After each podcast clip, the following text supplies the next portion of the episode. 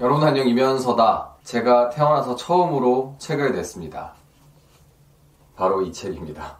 제목은 위기주도 학습법. 좀 민망한데 아무튼 우여곡절 끝에 출판사랑 출간을 결정한 지 1년 반 만에 드디어 이 책이 나왔습니다. 초고가 완성된 지도 벌써 지금 1년이 다 돼가는 것 같고요. 제가 글을 진짜 빨리 쓰는 편이기 때문에 얼른 얼른 후딱 썼는데 이 출판이라는 것이 다른 여러분들의 노력이 함께 담기는 것이다 보니까 실제 출판까지는 시일이 좀 소요가 됐습니다. 놀랍게도 제가 정확히는 세보진 않았지만 지금까지 한 20번 정도 출간 제의를 받았습니다. 물론 다 주제는 공부법.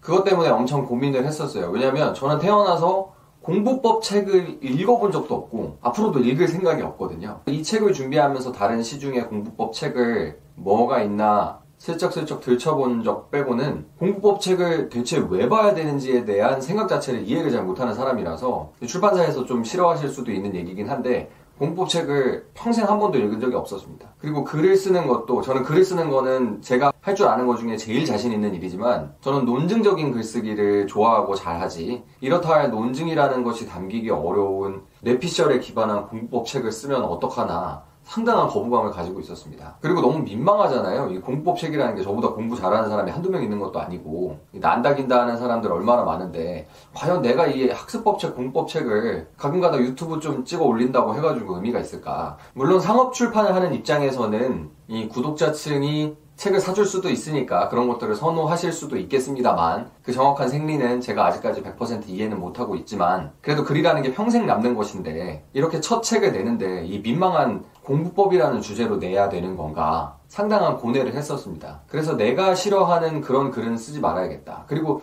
제가 이 공부법 책을 안 좋아하는 이유가 결국 책 카피만 보면 제 책에도 똑같이 나와 있는데 이 띠지에 담겨 있는 카피를 보면 이 책을 여는 순간 왜 지금까지 수없이 다짐하고도 성과를 낼 수 없었는지 알게 될 것이다. 이렇게 돼 있고 위기주도 학습법으로 인생을 리셋하라. 이렇게 돼 있잖아요. 그래서 학습법 책 하나, 공법 책 하나만 보면은 꼭 공부의 신이 될 수 있을 것처럼 그대로 책에 나온 걸 따라하기만 하면은 모든 것이 다 해결될 수 있을 것처럼 그런 부푼 희망을 가지고 책을 읽게 하는데 그래야 책을 사겠죠. 근데 그 책을 보고도 실제로 실천의 국면에 있어서는 결국 공부법 책을 쓰는 사람은 아무튼 공부를 통해서 무슨 성과를 이뤘거나 그 자체로 공부에 소질이 있어서 잘났거나 이런 사람들이 주로 쓰기 때문에 대부분의 독자층, 그냥 평범한 독자층이 따라만 해가지고 되지 않을 게 뻔한데, 이 책만 읽으면 그렇게 될 수 있을 거라는 환상을 심어주면서 글을 쓰는 게 맞는 거냐. 그냥 장난감 하나 파는 것도 아니고, 집중해가지고 읽고 정신작용을 해야 되는, 그냥 물건을 사는 것 뿐만 아니라, 근데 인지적인 추가적인 노력이 들어가가지고 책을 읽어야 되는데, 그런 식의 환상으로 글을 쓰는 게 맞는 거냐라는 생각에 대해서, 물론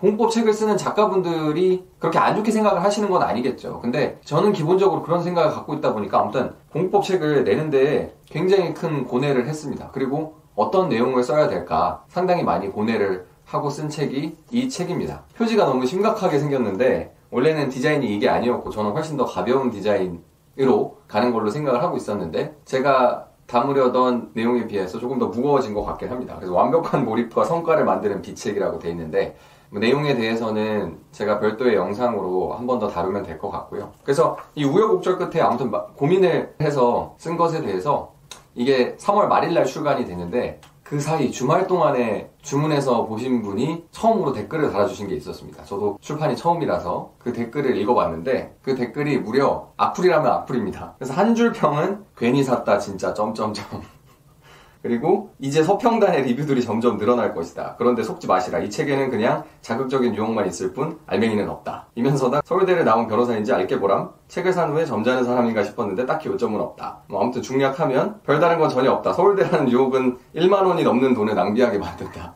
그래가지고 이 책은 페이지나 다름없다 이런 평가를 해주셨습니다. 근데 이분이 쓴 리뷰를 보면은 아무튼 제가 얘기하려고 했던 게 전혀 전달이 되지 않는 것 같아가지고 올컨이 잘 됐다 하고서 오늘 카메라를 켜게 됐습니다. 책이 나왔으니까 아무튼 책 홍보도 하고 유튜브에서 그런 것도 찍어서 올려야 되는데 너무 속보이잖아요. 그냥 와서 구독하시는 분들 내 책 사라 이렇게 하면 되게 속보이니까 뭐 물론 그럴 수도 있는 거지만 제가 좀 그런 거 별로 안 좋아하기 때문에 고민을 하고 있었는데 아니나 다를까 이런 신랄한 평가가 담겼기에 그래도 제 자식이니까 자식 편을 한번 들어야 될 것 같아가지고 카메라를 켜게 됐습니다. 아무튼 공부법 얘기로 다시 돌아오면은 저는 봉사활동으로도 애들을 가르쳐봤고 학원에서도 학원 강사로도 애들을 가르쳐봤고 과외도 해봤고 가르쳐본 경험이 생각보다 많은데 제가 다른 사람 가르치면서 느낀 게 어차피 개개인이 타고난 자질들이랑 능력은 다 다를 수밖에 없거든요. 그리고 그걸 풀어내는 방식도 다 다를 수밖에 없어요. 그래서 누구한테나 다 통하는 학습법이라는 게 사실 있을 리가 없어요. 그리고 그 기술적인 것들을 가르쳐 준다라고 해도 생각하는 방식, 뭐 사고작용 이런 뭔가 특수해 보이는 노하우나 비밀들을 가르쳐 준다라고 해도 그거를 받아들이는 사람이 또 100% 자기가 가르쳐주는 사람처럼 재현할 수 있는지는 또 별개의 문제인 것 같아요. 제가 학생들을 가르쳐보면서 느낀 거고, 그래서 실제로 교육 현장에 있는 분들도 공부는 유전인 것 같다. 뭐 그런 유명한 얘기들을 하고는 하시죠. 메가스터디 손주훈 회장님의 유명한 인터뷰 기사도 있었고, 그 얘기도 이 책에 나오는데, 혼자서 복면가왕 보면서 노래 따라 불러도 가수만큼 잘 부르는 사람이 있는 것처럼 아무리 안 좋은 식습관과 생활습관 갖고 있어도 키가 2m까지 크는 사람이 있는 것처럼 공부에도 그런 게 왜 없겠습니까? 인지 능력이나 그런 것도 어떻게 조합해내는지 사람이 타고나는 게 다 다를 거고 그리고 뭐 의지력이나 이런 것도 당연히 다 다르겠죠. 그런데 똑같이 일률적으로 나는 이렇게 해서 성공했어. 나는 이런 방식으로 사고하고 이런 방식으로 공부하니까 이런 좋은 성과가 나왔어. 그러니까 너도 할 수 있어. 야 너도 똑같이 따라해봐. 이게 제가 실제로 보니까 그게 잘 안 된다는 거죠. 근데 그런 것들을 믿고 끊임없이 평범한 사람들은 고통받습니다. 근데 그런 거를 읽어가지고 그냥 눈으로만 읽고 공법 달달 외워가지고 바로 재현해낼 수 있는 사람들이라면 그런 책을 읽을 필요가 없겠죠. 공법 책을. 근데 그게 잘 안 돼가지고 계속해서 고통받는 사람들이 평범하게 평균에 가까운 사람들이 계속해서 특별한 사람들의 방법을 따라하려고 하고 특별한 무언가를 찾으려고 하고 그게 저는 꼭 그리스 신화에 나오는 그 시지푸스가 돌을 굴리는 그런 것 같았어요. 뭔가 공부법이 특별하겠지. 뛰어난 학습법이나 무슨 사고하는 생각하는 내용만 바꾸면 되겠지 하면서 계속 꼭대기까지 집중해서 돌을 굴리고 특별한 의지를 갖는 방법이 있겠지. 돌을 계속 굴려 나가면서 아 이제 할 수 있을 것 같아라고 생각하다가 실제 성과를 보면 그게 또 아니고 와르르 또 무너져 내리고. 근데 방법이 더 없으니까 다시 돌을 또 굴려 올리고. 저는 그게 너무 싫었어요. 그래서 정말 평범한 사람들을 위한 책을 써야겠다는 생각을 했습니다. 나를 위한 책 말고 내 성과를 자랑하고 내가 어떻게 했고 어, 내가 이 정도 이뤘고 나 이만큼 잘난 사람이고 나는 이런 식으로 했으니까 이렇게 됐으니까 이렇게 이뤘으니까 당신도 똑같이 하면 되지 않을까? 나는 그렇게 생각해. 이런 책을 쓰기가 싫었고 그래서 이거는 사실 학습법 책이라고 돼 있지만 어떻게 보면은 학습법보다는 가장 핵심적인 몇 가지 얘기들을 신변 잡기적이고 귀납적으로 논증하는 에세이입니다. 그래서 끔찍한 혼종이긴 한데 논증적인 에세이라니 저도 이런 게 탄생할 수 있을 거라고 생각하지 못했는데 그냥 주요 내용은 인터넷 서점 가면은 서문이랑 책 앞부분을 보실 수가 있거든요. 교보문고 같은데. 그럼 제가 주요 내용을 앞부분 머릿말에다가 친절히 써놨어요. 머릿말에서 딱 요 내용을 읽었을 때 무슨 내용인지 이해하겠으면은 책 보지 말라고 해놨거든요. 출판사에서는 싫어하시겠지만 다 아는 내용을 못하고 보겠습니까? 이 시간 낭비죠. 그냥 간단히 핵심적인 내용을 인간은 내 주변의 구조적인 환경에 반응하는 동물이고 절대 내 의지를 고쳐가지고 내 스스로를 바꿔먹으려고 하지 말고 내가 평범한 사람이라는 가정하에 그래서 이걸 구조적 개선이라고 부르는데 그 구조적 개선을 공부에다가 대입하기 위해선 무언가를 상실할 만한 위기 조성이 필요하다. 물론 이걸 논증하기 위해서 이걸 또 쉽게 풀어내기 위해서 많은 종이들을 할애하기는 했지만 그게 내용이 답니다. 뭐 내가 공부를 어떻게 하고 필기를 어떻게 하고 등등의 내용에 대해서 저한테 출간 제의를 해주셨던 거의 20군데 가까운 출판사에서는 그런 것들을 기대하셨겠지만 그리고 지금 출판해주신 출판사와도 제가 자꾸 이상한 거 쓰겠다고 하니까 그런 내용이 오가지 않았던 건 아니지만 결국엔 그런 내용은 전혀 포함되지 않았습니다. 이 책의 핵심 아이디어 중 하나를 비유적으로 하나만 말씀드리면 이런 겁니다. 제가 지금 등받이 없는 의자에 앉으니까 자세가 이렇게 부부정하게 되잖아요. 앞으로 쏠리고 그러면 이걸 고치기 위해선 허리를 펴고 자세를 똑바로 해. 이런 것보단 그냥 등받이가 있는 의자를 하나 사가지고 좀 편히 기대고 있어. 그러면 지금보단 나아지니까. 이런 생각에서 기본적으로 행동을 제어하고 통제하고 일정 방향으로 유도해야 된다라는 것이 생각의 출발점입니다. 이게 원고를 다 쓰고 저도 친구한테 들었는데 어떤 어디 교수님이 막 이거 연구하시는 분이 책도 냈다고 하던데 그걸 행동 설계라고 부른다고 하더라고요. 저는 물론 그런 책들 안 읽기 때문에 무슨 내용인지 전혀 모르지만 뭐 일맥상통하는 부분이 좀 있을 것 같긴 합니다. 아무튼 태어나서 처음으로 써서 출간한 책에 이 책이 알맹이가 없어가지고 만 원이 아깝다라는 가슴 아픈 댓글이 달렸길래 물론 그 의견에 대해서는 저는 존중하고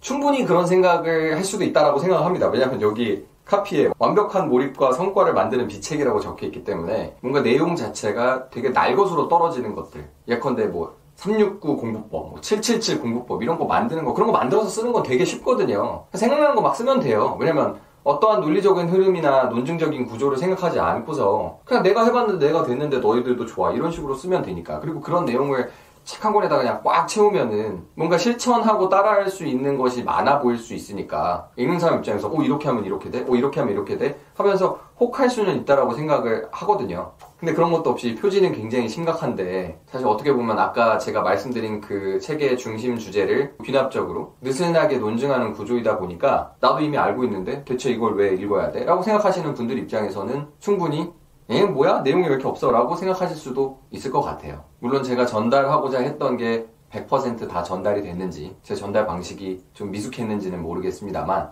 결국 이 책은 읽으려고 하면 굉장히 금방 읽을 수 있는 책인데 그 중심 아이디어만을 전달하기 위해서 그리고 그것을 잊혀지지 않게 하기 위해서 구성한 책이라고 말씀드릴 수 있을 것 같고요. 그 이유는 저도 책을 안 읽는다고 안 읽는다고는 하지만 이렇게 단행본 형식으로 돼 있는 책, 교과서 외의 책을 사면서 여러 번 읽었는데 그 중에서 중심적인 내용이 생각나는 책이 몇 권 없어요. 제가 굳이 책을 추천해달라고 하면 항상 추천하는 리처드 도킨스의 이기적 유전자도 아마 작가는 진짜로 엄청 열심히 썼을 텐데 제가 생각나는 중심 아이디어는 그 유전자가 어떻게 살아남는가에 대한 메커니즘, 진화의 메커니즘.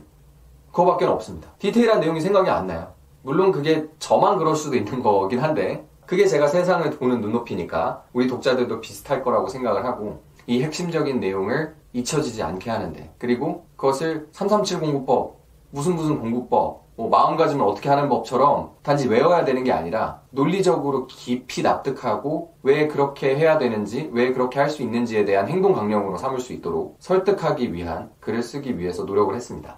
그래서 제 책을 혹시라도 구매하실 분들은 구체적인 따라해도 되는 999 학습법, 모식 모식의 학습법 해가지고 플래너 쓰는 법, 다이어리 쓰는 법부터 마음가짐 어떻게 결심하는 법 이런 것들, 내 의지를 어떻게 다지는지 이런 것들을 찾으시려고 하면 이 위기주도 학습법에는 그런 내용이 없고요. 제가 만들어낸 말이고 개념인데 구조적 개선이라는 것에 대한 아이디어, 그리고 그것이 어떻게 학습으로 연결될 수 있는지에 대한 아이디어, 그리고 그 결론을 내게 된 논증적인 사고의 흐름 정도가 담겨 있는 책이니까 자꾸 이렇게 말하면 출판사에서 싫어할 것 같기는 한데 교보문고를 비롯해서 주요 서점 사이트에 가면 다 있고요. 거기에서 머릿말이랑 앞부분 읽어볼 수 있고 어, 네이버 책 같은 데 보면은 서지사항에 본문에서 발췌된 내용들도 있더라고요. 그런 걸 보고서 내가 이 책을 읽어야 되는 사람인지 아닌지, 내가 원하는 게 이 책에 있는지 아닌지를 잘 따져보고서 읽어보셨으면 좋겠습니다. 근데 만약에 이 책이 잘 팔린다면 그런 잡스러운 재주 같은 거, 뭐 수학 문제를 뭐를 풀 때는 꼭 뭐뭐부터 하라. 이런 식의 네, 잔재주를 담은 책도 출간할 수 있을 수도 있지 않을까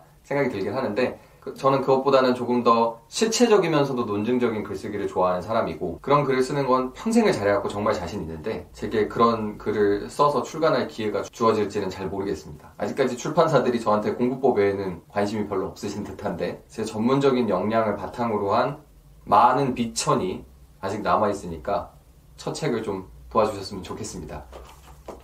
위기주도 학습법 주요 서점에 가시면 다 있습니다.